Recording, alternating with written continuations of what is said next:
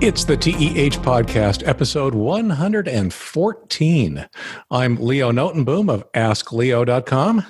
And I'm Gary Rosenzweig from MacMost.com. And we actually have a guest this week. Now, this reference is going to get lost on the kids, but please sign in now. Hi, I'm Kay Savetz of freeprintable.net. Anybody right. get the, the sign in now? Mystery no, guest, I, please sign no, in now. Sign in. Welcome. You've got mail. I don't know what no? we're doing. Oh, okay. Well, it just it's a, it's a reference oh, to. Oh, is this this is this, uh, some the, the, old game show? Uh, yes, yes, yeah. yes. Very good. What's my line? Mm-hmm. Right for those that uh, that aren't as old as I am, which is apparently everybody. Everybody, yeah, uh, old. Boy. Um, What's my line was a game show. It was basically twenty questions uh, with some a little additional restrictions, and normally they would just have you know random people on, and the idea was that the panelists would guess their occupation by answering those questions. But every show they would have a mystery guest, so that the panelists would have blindfolds on, and some notable celebrity would show up, and that would be the mystery guest, and they would sign in their name to the chalkboard at the beginning of the show, and hilarity would ensue. What was the was that the same show where if you said the the the, mag, the magic word, then a platypus came down and, and you won extra money? No, that oh, was no, that um, was that Groucho, was Groucho Marx's show. Yeah. yeah, I don't know what that show was. That's one I didn't watch. I'm not that old. That was older. I missed Groucho completely. is, is, that, is that the one where they, they drew pictures on the side of a cave wall and you had to guess what they were drawing? yeah, exactly. I, I, I, am too old. old I, am not old enough for the first few seasons of that. But. yeah. So, so Gary, I understand that Apple had a couple things to say. Yeah, I think the most interesting thing today from the Apple announcement was um, that Apple still can surprise. Like even with all the rumors and leaks and uh, and massive speculation, uh, there was still something today that I didn't really hear anybody talk about or mention that was really cool and and kind of stood out for me. And it's it's called MagSafe, and they're reusing a term that they had used before. MagSafe was something that uh, you used to plug your MacBook in with a, um, uh, you know, a power adapter that instead of uh, being fixed in there with just friction, it actually used magnets. Right. So I still my, my 2014 cable, Mac has that, and I, yeah. I, still love it and don't want to give it up. And, and, they probably have the trademark for that, so they said, "Let's use that again." So it's different now. And what they they did is they put magnets in the iPhone. So the back of the iPhone is magnetized or has a magnetic coil in there and things can stick onto it apparently uh, quite strongly.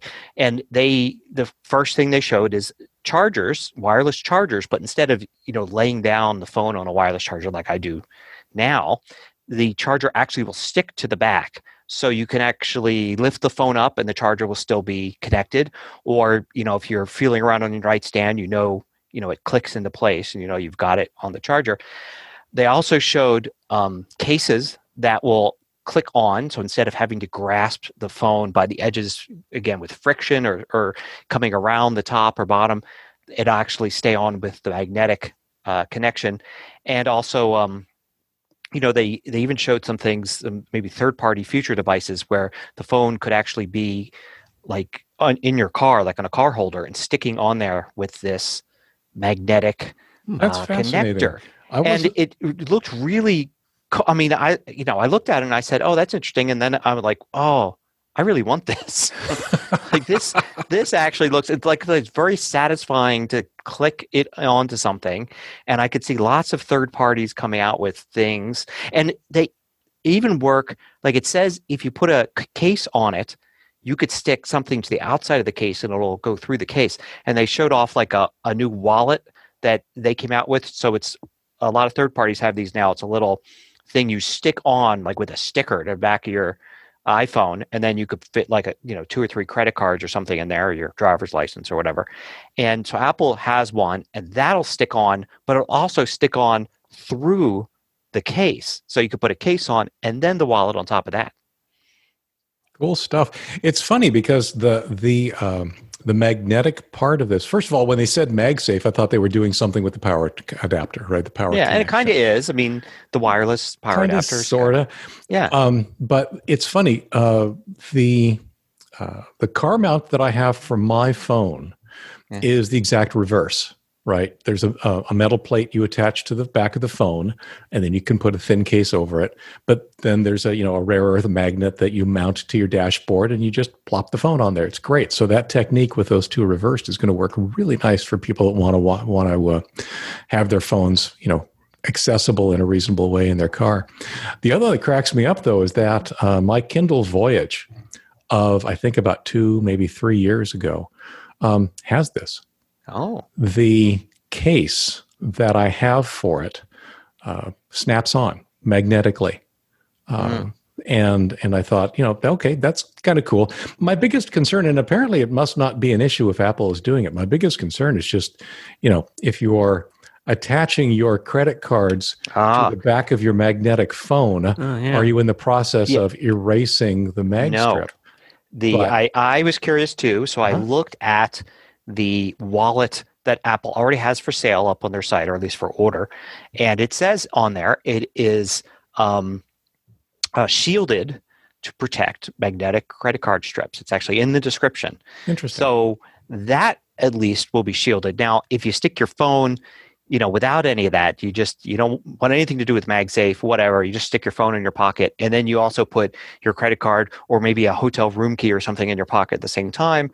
Then you're probably in trouble, I would imagine. But you're already probably in trouble with just about any phone right. uh, doing that. Right. And certainly, I've fallen victim to this years ago. And certainly, the, the good news is that mag strips are actually getting used less and less anyway. Yes. Yeah. So credit cards definitely. Um, and I mean, they're supposed to be phased out completely at some point here. And someday, when we all get back to hotels, we'll remember that they're using proximity cards, they're using RFID these days instead of um, Yes. instead of mag strips for the most Well, this will give this whole thing is giving them a chance to up, upgrade. Uh, certainly, it has it pushed forward the the magnetic strip thing, and also even like things like near field communication and all that, and Apple Pay and Google Wallet and all have really moved forward this year because of Yes. the pandemic, and um, you know restaurants actually are using the technology they've been using in Europe for more than a decade, Right. um, and that uh, and that's that's good. So you know, it's some, something had to move us forward into the future here in the It United took a States. pandemic. Yeah. It just took a pandemic, yeah, to no do it. problem. My, my honest, this sounds cool for most people. My honest concern is, as someone who, like, legitimately has old school five and a quarter inch floppy disks lying around on my desk at any given point, I really don't. I really don't want a magnet in my phone. Yeah. Well, maybe they will come out with uh, uh, cases that are shielded. If they could shield Mm, the wallet thing, sure. then I would imagine you get a case that sticks onto your phone, but then the you know it sh- also shields it so that it becomes kind of you know a non-issue.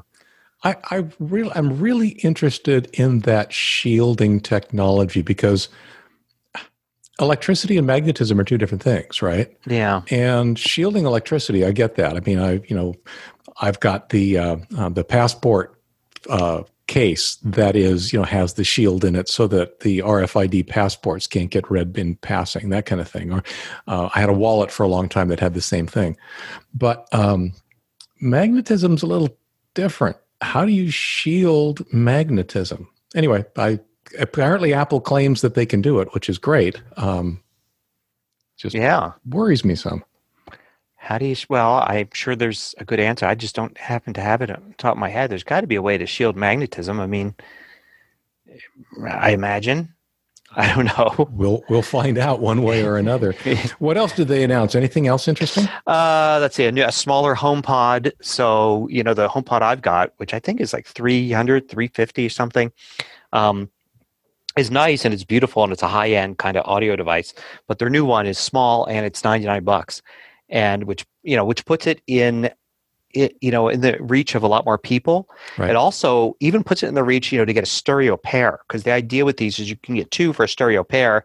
I wasn't about to shell out seven hundred dollars for that, but I'd sell shell out two hundred dollars for a small stereo pair. Mhm. Um, and then they announced, you know, just when I looked at it and thought, well, that's great. It's not for me. I already have the full size HomePod, so I'm set. And then, of course, they now talked about a feature that will be coming out soon that made me think, well, not only do I need to get one of these small ones, but I might need to get several. And that's basically a simple intercom system built into it. So you can have, and it works with an Apple with the Apple Watch and iPhones too. And so basically, you can just use your voice and say, you know, uh, you know, I don't know, open up a channel or whatever. I wasn't, I can't remember what exactly what it was, but I could talk from one to another in another part of the house. So they've taken a use my Apple feature from the uh, the Amazon Echo. It because- does that. It does have the intercom thing from Right. Yep. room to room. So Yep. So anyway, that that seems nice, and I wonder if I could use it from outside the house with my Apple Watch. Like if I could be uh, somewhere else and then use the intercom system to communicate. Uh, interesting. It's a software thing, so I'll certainly be, you know, when they release that, I'll be uh, looking to, you know, investigate it and do an episode on it, and stuff like that. So I'll know everything then. Other than that, um, they came out with the iPhone 12 mini, so this is the first time they've gone down in size Right.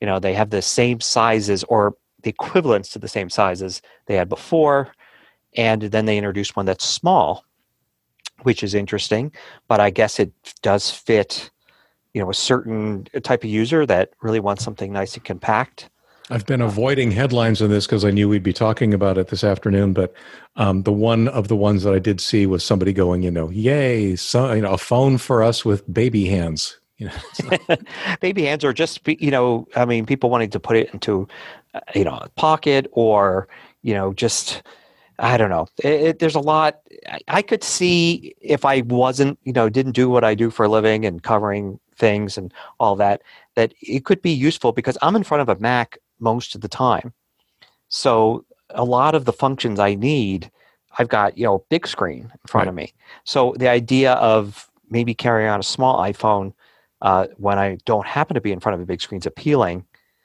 Um, you know, so anyway, that's uh, that's looks like they just went back to the iPhone 5, frankly. I mean, I don't have it for comparison here, but yeah, it used to have like a 5 and it had the the square metal sides and and it was smaller and it's like, oh, you just I don't know. Yeah, it like- does. I mean, I, I definitely I said that in my video today that Hmm. you know they are going back to an iPhone five type of design, except that the iPads have already gone back to that design. You know, they two years ago the iPad Pros went back to that metal around the edges thing, the flat metal around the edges. Um, the iPhones are a little different in that it's colored. It's not like a silver colored metal Right. band anymore, Yeah. um, and it's of course a lot thinner than that iPhone five. They, they, I- see, they should have just called this the iPhone 5G and that Yeah, really. been- that would have been brilliant. and yeah, You can have yeah. that for free, Apple. It's too late now. there you go. Yeah. But uh, well, yeah, because they had the iPhone 3G. Then then it's really confusing. That's right. Yeah, it's like, we went from the 11 back to the 5G. And then there'd be somebody that would be so amazingly psyched because they're still sticking with an iPhone 5S, and and they'd be like, oh, I can now finally upgrade to the iPhone 5G and not feel like I'm out of sequence. right. So, and that and that was basically it. Apple didn't announce anything else. So there are no AirTags, no AirPods over-the-ear headphones. Um, you know, nothing. oh, that's right. We were talking about that last week. I was kind of looking forward to Yeah, hearing I was. about I'm those. di- disappointed because I actually I would like to get those, and I guess no. I guess the answer is no. They're they don't exist yet. their gifty item for the uh, for the holidays is the ninety nine dollar HomePod Mini. You, Now- you mean the $198 stereo pair? The stereo pair, yeah. The uh, although the one thing is that uh, you know they did drop the prices on the you know the older iPhone model. So I think I think I saw the iPhone SE is like three ninety nine now or something. The second generation iPhone SE, uh, which does place it, I know for a lot of people in kind of a gift uh, range for like a big gift for somebody you know who really wants an iPhone and doesn't have one, that kind of thing. So I'm assuming that, I mean, we joked a little bit about 5G, but the 12 is their first 5G phone, right? Yeah, it's the first one. Although, you know, I did get a comment today, which was really interesting because we've talked about this in the show in the past. How AT and T years ago, like two years ago, came out and said, you know, oh, instead of LTE, we're going to call it 5GE. Remember? Oh, yeah. and they got yeah. sued over it and everything because it's not 5G anything. They were calling it 5G 5G enabled or enhanced or something like that. And it was just a marketing gimmick. And you know, it's like there's, it's not 5G at all. Um, and I got a comment today saying, well, "Wait, I don't understand. My exist my iPhone currently shows 5G on there when I'm connected. So how is this the first iPhone with 5G?" And I said, yeah, "I'm certain that your iPhone just say 5G. It says 5GE, and you're on AT&T. And this was a marketing gimmick. And unfortunately, uh, obviously, people, despite people like us talking about it all the time, and lots of tech reporters talking about it all the time, and AT&T swearing that nobody was thinking that it was 5G. People obviously out there do think they have 5G when they actually don't because of that little marketing thing that Interesting. AT&T did. Yeah. So anyway, Evil. that's the uh, that's the Apple news. and E probably- stands for evil. E- yeah, really. 5G, evil, the evil 5G. This is the good 5G you can get now. Get off that evil 5G. oh, that's funny. Yeah. Okay, you got anything interesting for us today? News wise, no, not at all. I just showed up to hear your voices and to, uh, Awesome. yeah. Awesome. Well, we missed you too. I, yeah, I Um, missed hearing. I mean, geez, you guys kept churning these out without me too. You know, Go away for a while, and It was- uh, it's it episode tough. number 114. All of a sudden, like, Yep. wow, good job. By the way, it was uh, "You Bet Your Life" uh, was the Grou- was Ah, the yes. Groucho Marx show Ah, there you go. because I know there was a listener screaming at his or her phone, trying to talk to us. He's currently being drowned out by the guy who's screaming at us about uh, how you uh, shield from magnets. So, Right. Yes, Yeah. exactly. Use well, gra- graphite uh, polymer construction to, I don't know. Yeah, something. Yeah. Um, so the thing that I brought today was uh, today, as we're recording this, is the uh, first of the two-day Amazon Prime Day, uh, which in and of itself is kind of I don't know misleading.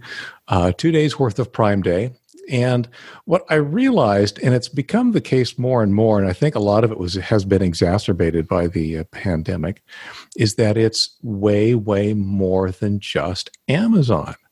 Uh, there's an article out on uh, ZDNet that I, uh, of course, will link to in the show notes. On Prime Day, find the best deals from Best Buy, Walmart, Target, and more. A lot of these companies are taking advantage of the hype of this manufactured event to basically jump on the bandwagon and compete head to head.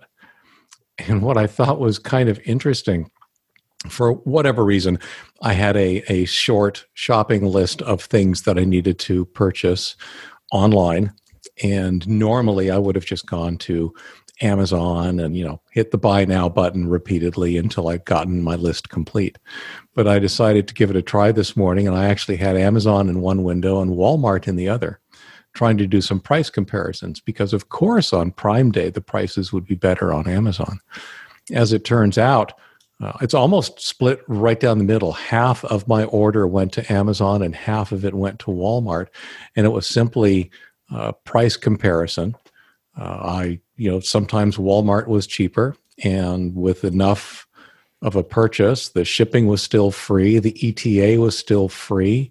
Uh, the the big takeaway for me from Prime Day is not necessarily that, you know, sure if they've got something cool that uh, you know tickles your fancy and is going to be on sale for 48 hours, or or as my wife discovered a little while ago, um, has a limited supply that basically sells out within moments of it becoming availability, you know, becoming available. By all means, jump on it, but when it comes to regular items, even on Prime Day, and certainly throughout the rest of the year, it's well worth doing a little bit of comparison shopping from the comfort of your desk because it's not necessarily guaranteed that you're getting the best prices at the places you think you are.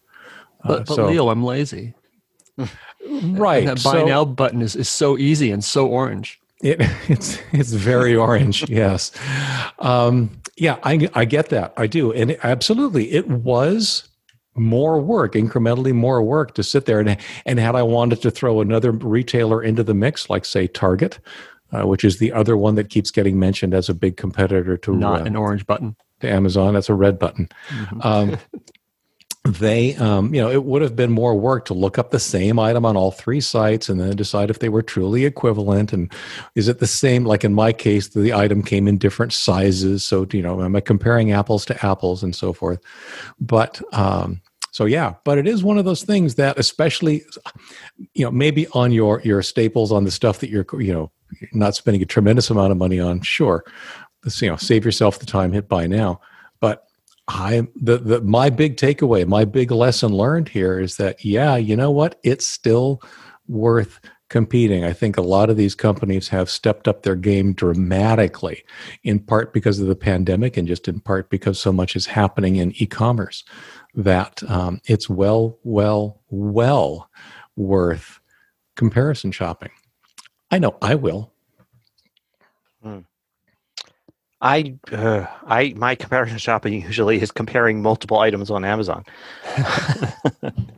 but because rarely is it. Do I want the, the the, the janky Chinese made item that'll be here in three weeks, but but is is is free with two dollar shipping, or do I want the yeah the American made decent item that will be here tomorrow and yet cost twenty dollars? No, it's the, usually the the the 15 different all cheap items that are vary by like 12 cents or something like that right. for whatever my dilemma on on amazon usually is for those things that are um, under the amazon basics brand mm, you know yeah. you know that well you know it, it it we don't know where it's coming from it's got the amazon basics brand on it it's cheaper it's they're usually good enough i mean i'm yeah. i'm staring at a, a uh, an Amazon Basics mouse and keyboard right now. That's what I use day to day. Uh, I recently got on the mechanical keyboard bandwagon, and I'll tell you, it's going to be. Hard. I don't want to go back. Nice, nice, clicky, old school keyboards. I haven't that, heard any background clicking while you were doing research here a moment ago. Why? I muted my mic. Oh. Um, oh. See, you have to mute your mic. I can do that. I do. Actually, I have a regular keyboard for podcasting because. Oh. here, here you go. I'm, I'm using my mechanical keyboard. There you go. yeah, I, I miss those old keyboards, but I've I I just have gotten so used to these, and for whatever reason, like you know, the Amazon Basics. One of the reasons that they are appealing is that they are quote unquote good enough. They're not certainly the most feature rich of devices, and they're also not terribly expensive. They're often at the low end of the price. So they're almost disposable, so that when they break, it's like, yeah, no big deal. I have a, you know, I, I think for a while I literally had a spare Amazon Basics keyboard in my closet just because. So, Sure. So yeah, no, that's my I've, dilemma. I've, is, is, I've bought many Amazon Basic stuff, and and they're fine. I mean, I just reordered some labels for my Dymo printer, and they're they're fine. They I've used them before. I used the whole box, and I wanted more. And you know, I the only Amazon Basics thing I've uh, let's say I have a, I have a a, a, computer case for you know a laptop case from back back when people traveled and needed to put their mm-hmm. their their laptop in a case. Um, the only thing I've been unhappy with them is I have a uh, a USB uh, hub uh, that I don't really love. It's like if I if I plug a, a, portable drive into it and I plug another drive into it, the first drive like get, loses connection to the computer. Weird. the computer says like you know you should don't just unplug things. You need to, you know, uh, uh, unmount them first. And it's like I didn't, you know. So, yeah, yeah. Other than I, that, though, for me, the only the main use for something like Amazon Basics is, you know, if I want to buy some moderate quality cheap stuff, I just want to make sure I get my moderate quality cheap stuff. Whereas, so with Amazon Basics, I know that's going to happen. If it's some other thing that's a dollar cheaper, I probably will get that, but I may end up getting something that doesn't work at all or never getting it or something like that you know? It's like you're always worried about that. At least amazon basics you know it's uh, you know a cheap hub or what or labels you're going to get that do either you know? of you it's use amazon arrive. basics batteries? Yes. Yes oh, actually i i do uh, all the time. That's really? pretty much my standard. And you're happy with them yeah, I mean, I have not done any kind of exhaustive comparison buying like Duracell and well, yeah, you know, it's, Energizer. No, it's more a matter like of, running, of. I don't think any of us necessarily care about you know if there's a ten percent yeah. difference. It's more you know you get it and it has half the lifespan. That's the kind of thing you notice just by using it. Yeah, no, I haven't. I've noticed that it's all seems to work fine. I uh, over the course of my life, I pretty much have noticed that all alkaline batteries perform more or less the same. And I know I've read some things in the past that there are studies that actually show that, you know, Mhm. and there might be a quality issue with coming out of the factory and some being faulty or something. But in general, you know, if an alkaline battery has this amount of charge in it, that's that's just it's like a commodity. It's not getting this brand name just because it has a cute bunny rabbit as a as a mascot isn't going to make it last any longer. It's um, interesting. It has Jeff Bezos as a mascot. Oh yeah, and so I haven't. I so yeah. So I jumped on. I'll jump on whatever generic batteries. Like I probably I think before I bought Amazon Basics, I mean probably for years I bought some other generic brand of alkaline batteries, probably Sam's Club or Costco or something like that. Well, it's interesting because that's exactly what happened to me. I, I we, we had our you know every so often Costco trip, and I got home and I realized, oh, I forgot to get batteries. Right? No, I think I got yeah, I, I forgot to get batteries. Uh, and you know, because we were low on them, we're going through AAA's like in like nobody's business these days. yeah. And uh, I said, you know, I wonder, if worth a try. So it's it was you know just something to try to to see how things work out. So it's good to hear that these are reasonable. By the way, in the ultimate irony, as I look out my window here, um, an Amazon tr- as Amazon Prime truck just delivered something. they knew we were talking about them. Yeah. They, Have you have you all tried um, rechargeable batteries in the last few years? I I do. I use them in places that they're meant for. Like for instance, my my landline phones. I'll use rechargeable Mm-hmm. battery. We have like six of them throughout our house, and they use two AA rechargeable batteries. They charge themselves in the in Oh, the okay. phone. So that's the, so you have you can't use regular batteries, and I use Amazon Basics uh, rechargeable batteries there, and I've used them in a, oh I think we have a lot of those little solar lights, and they use lithium ion uh, Amazon Basic uh, batteries too. So I use those, but I where I don't use them is in the situations where you actually have to physically take the batteries out, put them into a charger, charge them up, take Right. them out of the charger, put them back into the device that you're. So I do. Um, Yeah. My camera's flash, uh, I have an external flash, uses four AA rechargeable batteries. And when I got it as a kit, it came with eight and a charger. So you could have, you know, four in the charger, four in the camera, and you know, whatever. Uh, I, I, it's too soon for me to tell whether or not the uh, lifespan is what I want it to be out of a rechargeable. I've avoided them in the past. I've avoided them for so long because they never lasted as long and they die quickly. Right. When they're out of power, they're out of power. Right. Uh, and Well, that's so- kind of the old old way of uh, with the, the what do they call anyway the old batteries were definitely like that. I've been using for uh, at least a year now um eneloop batteries e-n-e-l-o-o-p Mhm. which you can get on amazon. They're made by panasonic and other companies. And basically they're nickel metal hydride batteries that come in AAA and AA's and stuff and Mhm. and and I use them in remote controls and and just things where you need to swap out batteries um, and I just have I don't know they're cheap enough that I can have enough of them around that it's not like I need to take the batteries out of the remote, wait for them to charge, and then put them in the back of the remote. I just I swap out the batteries and you know take the put the extras in the charger. And So you keep them charged? I mean, you, or you just keep some in the charger all the time, or how does that work? uh, no, I mean I charge them and then I unplug the charger. They stay charged. They they do a nice job of staying charged when not in use. Mhm. So I charge them and then I'll throw them in the box and you know in the in the closet. And then when I need more batteries, I just reach in and, and grab them. Um, anyway, it, I just feel like they're they're not the they're not the way uh, the crappy uh, batteries rechargeable batteries used to be. And I, Used to be, pr- yeah. Yeah, pretty they used to be very bad, happy with them. absolutely. Yeah, yeah. So they I mean they they hold the charge. They uh, when not in use. I don't I don't feel like I'm replacing them every you know two weeks or anything. They they last a long time in use for like a remote control or whatever. So Interesting. I'm going to have to uh, look into that. Of course, now I'm I'm flush on AAA and AA batteries, so it'll be a while before. holding heavy. So Yeah. cool.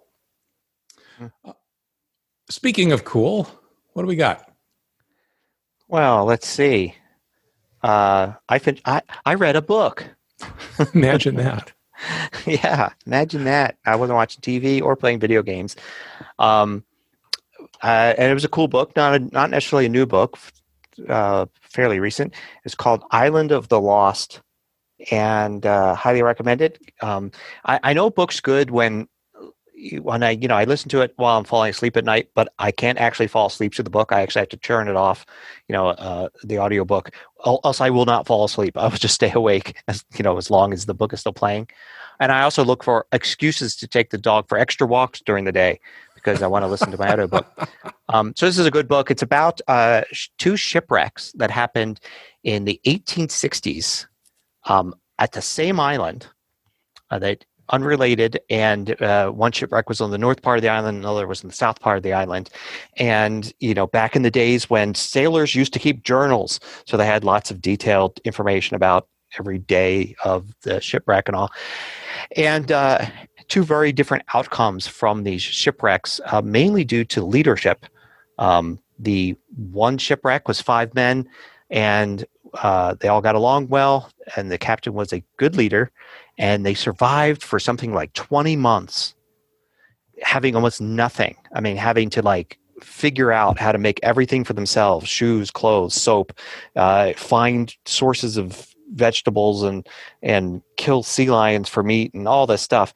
And they survived 20 months and then rescued themselves because they were tired of waiting for rescue. So they built a boat and, and uh, sailed to new zealand themselves the other shipwreck was like 19 men and they all died but three, and leadership was just horrible, and they were very incompetent and all of that. And so, interesting and just riveting uh, in terms of like getting into the details that books usually skip over because when I'm reading a book like that, I want to know. It's like, okay, so to make their own boat, they needed to make a forge to make tools to be able to make the boat. How do they make a forge from right. nothing? well turns out you can do it you know and going into the details of you know from the really basic elements and how they were able to get them out of their environment and actually end up after a while with a working forge to be able to make things like nails and and tools and things like that fascinating read quick read um, highly recommend it these um, skills are the kinds of things that i sometimes wonder if we all might not end up needing in the years to come. yeah, I hope not. It, it, they also describe like making their own shoes because you know we we don't notice how quickly shoes wear out because we can so easily procure other shoes. Right. But when you're on an island for 20 months, and especially you know in those days when shoes weren't maybe as sturdy as they are now, uh, they quickly had nothing on their feet and had to figure out and, and anything that you could throw. You think, oh, throw some seal skin around your feet, make little moccasins. Yeah, that lasts like two days. You know.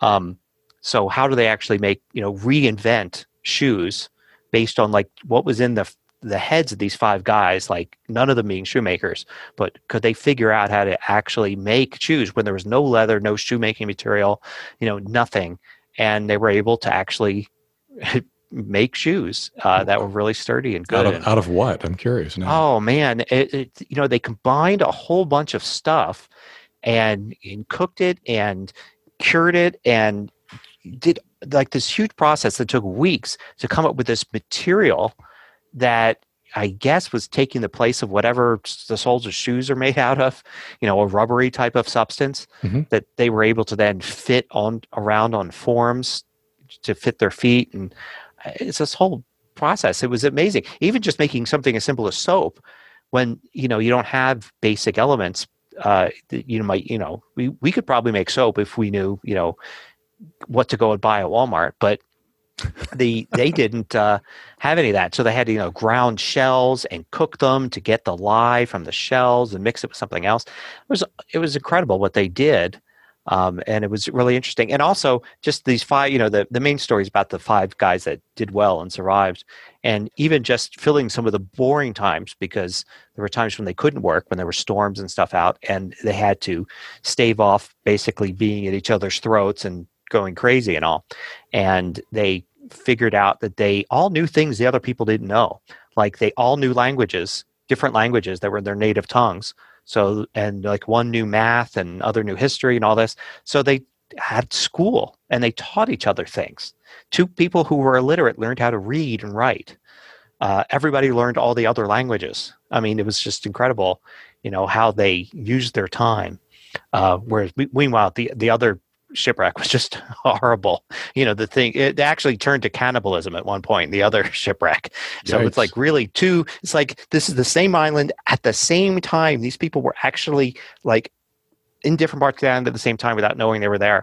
And you had one group like sitting there, like you know, learning. You know, okay, tonight we'll learn Portuguese and algebra. You know, and the other group is like, you know, who do we eat next? Seems like a metaphor for our times. well, I, I think it. I think the. I think what's happened with this book. I think this book's like from 2006 or so, but I think it's actually getting a little more popular, like having a second wind of popularity now, because people are are uh, saying this is, you know, an example of how leadership makes a difference. You know, um, good leadership uh, versus bad leadership in the same situation, and how different the two outcomes were. So, so yeah, so that's why some people. Like I was I reading it for the shipwreck stuff. Yeah. anyway, what about you, Leo? That does sound interesting. So I've also not been reading books or watching TV. Well, I have, but uh, the uh, the guilty pleasure I call this is something that I stumble across on YouTube from time to time, and I didn't realize it was as big a thing as it seems to be. I stumbled across an article on Vice.com. Once again, links in the show notes. Quote, the hydraulic press channel is the internet sensation of our time. And it is exactly what you might imagine it to be. You uh, get to watch videos of them putting random things uh, and underneath a piston that is powered by you know, hydraulics and watch things get crushed. That's like the entire premise of this channel.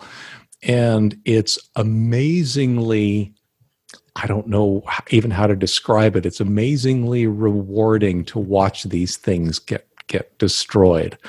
Um, they're apparently one of their own favorites is uh, what happens when you try and crush a bowling ball, and they you know and if you watch the channel you get to watch it from a couple of different angles and and i will admit the one thing they do that is just a tad annoying is that they will replay that same crush multiple times first from this angle then from this angle then in Hmm. slow motion then in other slow motion but the bottom line is that it's very i don't know satisfying to watch things get destroyed right now. So it is uh, it, you know and, and, you know bowling balls is a good example of you know things that it it uh, spoiler it shatters. The um, there are things that they can't crush uh, you know like some very strong large uh, bolts and nuts. There are some things that uh, obviously crush quite easily uh, they'll do stuffed animals or uh, foam rubber things. Then you get to watch the foam rubber like squeeze out the sides of this thing. Um, as i said very very satisfying in these troubled times. So um, I'll point you at the I'll point you all at the Vice.com article. That has a link to the uh, uh, to the videos on YouTube. They are talking about one specific channel. Of course, there are multiples that are all doing the same kind of thing, and it's just you know at the end of a frustrating day, um, it can be just nice to go watch things get destroyed. nice. Highly recommended.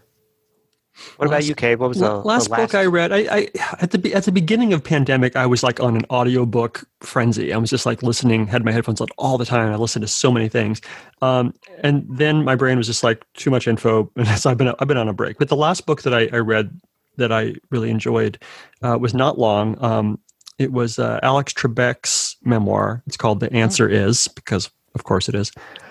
Um, I listened to the the audiobook, which is mostly read by Ken Jennings, um, except for like the chapter about how much Alex loves his wife.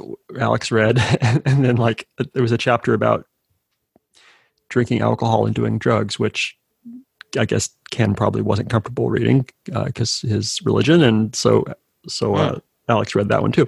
Um, but it was short, and uh, it was very very topical um, about things like the pandemic because he basically wrote it in you know i think he just like wrote this thing in, in february and march and so and then they got it out real quick so anyway uh, alex trebek the, the jeopardy guy um, of course and i should have said that early on but anyway, I, I enjoyed that and and I can recommend it. A, Do we know how he's doing right now? I mean, the, you, we suddenly haven't heard much from Yeah, him like I over the last couple that. of I don't know. I haven't heard. That's always a a little concerning. Yeah. They did set up uh, Ken Jennings to be his assistant, where they're Mhm. all basically, I think everybody's winking when they say that because they're kind of expecting him to take over the show um, as the host, perhaps. Right. So, yeah, it's it's a little concerning that we haven't heard much from him from the past couple months. Right. I I may be wrong, but I thought we I just recently did that. Uh, um, let's see. Yes, that he and I'm looking here at um, Wikipedia, and he had announced in July that chemotherapy was doing he was doing well with it, and that he, they had plans to begin taping new episodes of Jeopardy with him again soon, Right. So that's July. July. It's Okay, October. But I thought I had heard since I thought I heard even more recently that they actually had started taping. okay. So Okay. maybe that's good news. I would hope so. Yeah. I mean, I, I would love nothing more than to hear that, you know, yes, he's back in the studio taping episodes. Um, I'm just concerned, given his his um, health, that uh, silence is probably the you know not not a good indicator. Yeah. So, All right. So what would you like to promote, Gary? uh, let's see. I had a a video I liked last week, or a topic at least, and it's about um, a new feature on the iPhone. Uh, it works on old iPhones as well, but it's new for the new iOS, where you can trigger something with what's called a back tap, which is you tap the back of the iPhone. You could tap twice, double tap, or three times a triple tap, and you could assign a function to that. So there's some various functions that you could assign easily, or you can create one of those shortcuts, you know, which could do just about any, you know, anything, launch a specific app or, you know, whatever. Um, and it's kind of a neat thing because it's like a different control. You know, you have the ability to touch things on the screen. There's buttons on the side. There's, you know, you can speak to Siri or do certain things, but having this back tap is kind of a cool, interesting, like extra two switches that suddenly even older iPhones get. So I got a video on that. Interesting. Yeah. Okay. So almost all of my free time lately has been devoted to something a silly project I've been I've been doing. See, we kind of did skip over what you've been up to. What have you been up to? Yeah, well, I, I've I've been doing work and taking care of the dogs and and trying not to go crazy. But um, basically, I've been working on a pair of Twitter bots. Um, you know how you know you all know how I I love old eight bit computers. Yeah. Um, these are a, a pair of bots where you can send uh, code in basic languages or in basic or in actually in some other languages to a old Apple II computer or an old Atari computer, uh, which will basically be run in an emulator. Uh, and then it will, it will run your code, and then it will tweet back a video of your code running to you. Oh wow, that's neat. So it is neat. Um, I have learned a lot. I, I'm running this on a, a Raspberry Pi, and I've learned a ton, or relearned a ton about Linux and about X Windows and about how to use uh, an X virtual frame buffer to basically have a, a screen that doesn't really exist.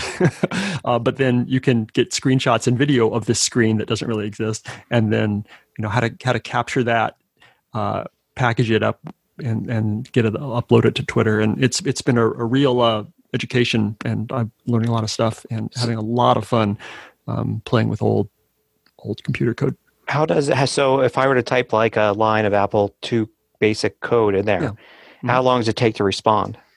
Uh, the bot checks every two minutes, Okay. and usually it takes about 45 seconds to run. So usually, you know, depending on on your luck, you'll get your response back in two to three minutes.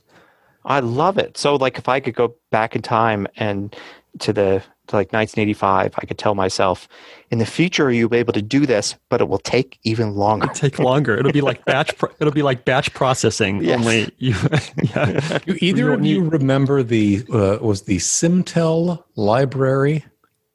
Sure. Simtel 20. Yeah. Yes. Yes. WSMR-simtel20.army.mil. Okay, you know more. You, wow. you remember more than I do. This just reminds me of that because it was one of those scenarios where you know instead of downloading a file directly, you would have to like email it instructions to get the listing of what files it has, and then you mm-hmm. have to mm-hmm. email the instructions to uh, request a file, and it would send it back to you as an attachment. I mean, it's very similar to what you just described for uh, for the Apple II. Right. How yeah, big a program can you handle? Um, well, a, t- a length of a tweet. So uh, oh, so it's a one tweet thing, no tweet storms for this. It's a one tweet thing, right? So, I mean, basically, the challenge uh, for people who and and and see the Apple bot has more than a thousand followers, and the Atari bot has seven hundred or something like that. Um, the challenge for people is to you know see exactly what you can do in less than 280 characters. Tweet. Yeah, and and and some of the people have done amazing things. I mean, just like I can't believe that you could do this in in, in a program of any length. You know, um, some one person wrote a little ray tracer, and you know, there's been all sorts of little graphics demos and and things, and a lot of just hello worlds, and you know, Dave is cool, and you know, go to ten sort of thing. Um, yeah, that's funny. I'm assuming you've got some kind of infinite loop protection in there.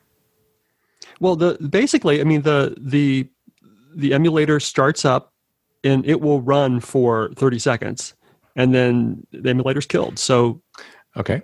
you can you can do an infinite loop that's fine. You can delete the the the, the floppy disk that that it's on that's fine too because next time it runs it'll just make a fresh disk disk image so. So there's there's two constraints on the software that i could provide for this thing. It has to be less than 280 characters and it has to run within 30 seconds Yes. And actually, there, I have made a directive where you can say you want more time. You can get up to 99 seconds, but by default, it's 30. Ah, okay. Okay. And that directive, of course, takes away from the number of t- characters you have available for you. Yes. yeah. It's only, yeah, that's true. Yeah. But basically, some people have done some fractal stuff, some Mandelbrot sets and things, and they just wow. need, needs more time to run. So you can get a generous 99 seconds.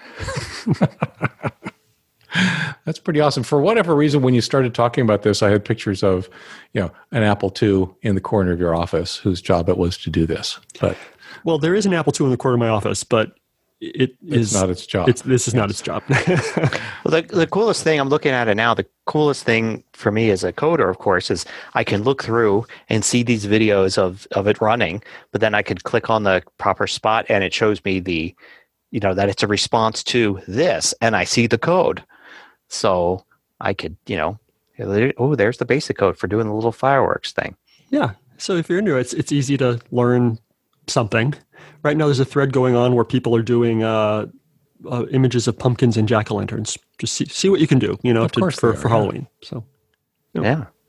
That's pretty cool. So last week, what I wanted to point people out this week is something I mentioned that was coming up last week. Um, my solution to social media overload. It's a YouTube video. Again, links in the show notes. Uh, the the issue that I ran into, uh, it came to kind of a head about a week and a half ago, was that just Facebook was doing me in. Right, I was mm. losing all hope for humanity, kind of a scenario, uh, and I realized that uh, the, when, when, even hydraulic hydraulic machines crushing things won't will not better. do it, then yeah. Uh, so obviously, Facebook is the big pain point. Anyway, I mentioned it, and uh, I actually talk a little bit about uh, some of the alternatives that I am uh, using to continue to gather information because, of course, it is a difficult thing. I, I had been getting a tremendous amount of uh, real information from Facebook in amongst all the other. Um, the humor, the good stuff, you know, the corgi pictures, that kind of thing, but also in in amongst all the the depressing stuff um, and uh, by switching to uh, Twitter and Instagram for the social side, and actually RSS feeds using Feedly um, as a great source of information, I discovered you can subscribe to newsletters and have them appear in Feedly instead of having them appear in your inbox. And I'm finding that a very interesting approach to managing some of the uh, my overall information flow uh, that I thought was uh, was kind of interesting. So it's a video, it demonstrates some of that kind of stuff. And of course, it links back to an article. But uh, yeah, my solution to social media overload. It's not a complete solution, but it is it is helping some for sure. Because of course, Facebook is evil. Yes. Mm. Yep. Cool. Anything else going on this week, guys? Boy, I don't know. Another week in paradise.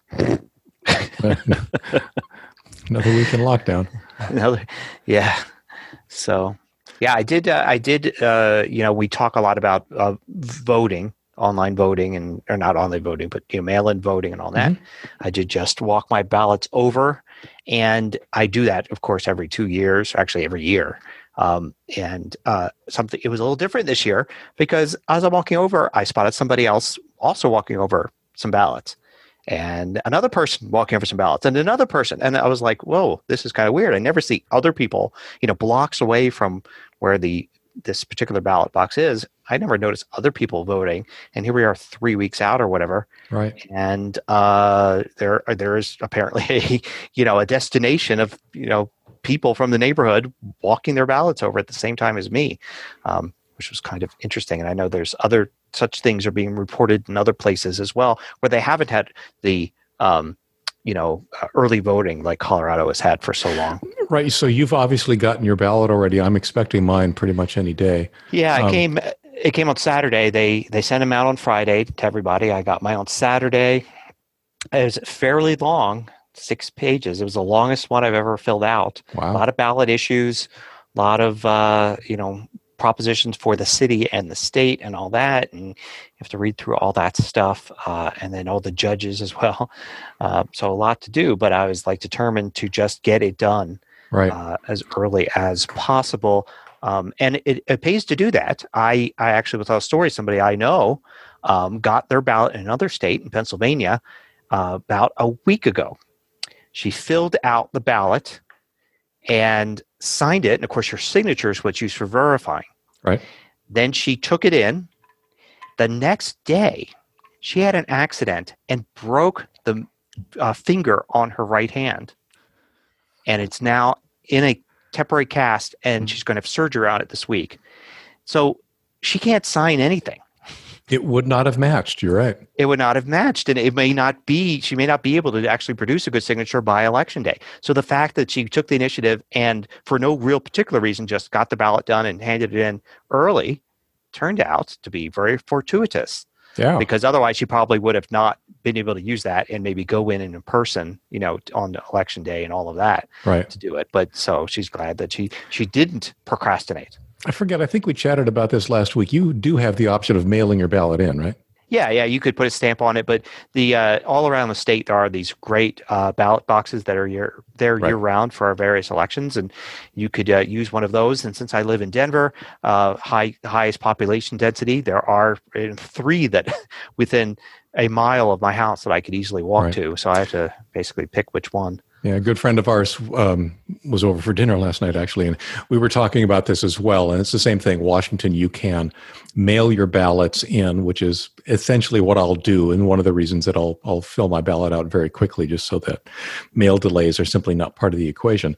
But he does do exactly what you do. There's a a ballot box not that far from him, and he will take it there and drop it off, um, specifically, you know, to to make sure that it gets to the right place at the right time and just he feels better Yeah. about doing it that way and i can totally get it Well, there are places where, um, uh, you know, you can, you, you know, mail in ballot, or or there are places where you can just go and vote early. I saw a video earlier today of Texas has drive-in voting, where you actually drive up to your, you know, the the polls are in a parking lot, and you drive your car up to the really machine, and it's kind of under a canvas, and you know, you, yeah, that way it's kind of uh, protected. i find and- that fascinating just because they seem to have gone out of their way to make your Yeah. solution the dropbox kind of difficult I know. So, but so the, you know, the idea, of course, is you're still voting in person. So, you know, they don't want the ballot box drop off thing, but they want people to come in person. And I've even heard of places. Uh, I'm not sure which states there is where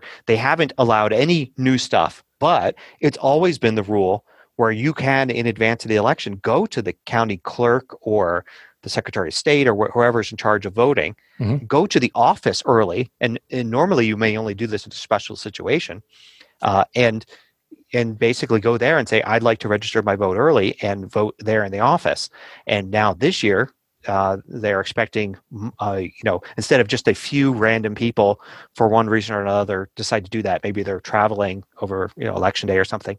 Um, actually, having tons of people that are coming in, because the idea is with the pandemic is to spread out voting, is to not right. have a just a you know a 10 or 12 hour window on election day where everybody in your area has to vote. But if you spread it out over three weeks, then it could be, you know, that you it's a very short line or no line at all, and um, everybody gets to vote and nobody gets sick. Okay, I'm assuming that in in Oregon it's the same thing. You guys have mail-in ballots if you want, and yes, uh, well, uh, Oregon is an all vote by mail state. Okay, there, oh, so yeah, that's I mean, right. There, yep. there is no uh, election polling places, and traditionally, yeah, there there are drop boxes um, and or you could mail in your your vote. Uh, this year, for the first time, uh, if you mail in your ballot, you do not have to put a stamp on it. So, um, either so it depends on on the the year. Sometimes I will mail it in. Sometimes I'll go to a, a drop box. There's always one at the local library, for instance. So, cool. Uh, this year, I think I'm going to take it directly to the drop box. There's yeah. something yeah. satisfying about throwing it in the box, I'm sure. Mm-hmm. Yeah. Mm-hmm. So, all right. Well, I think that probably wraps it up for us this week. Yep. The show notes for this week are at tehpodcast.com slash teh114.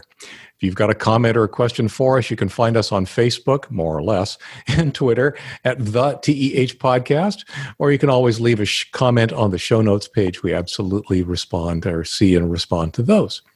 As always, thank you for listening. Stay healthy, stay safe, and we will see you here again next week. Bye-bye. Bye bye.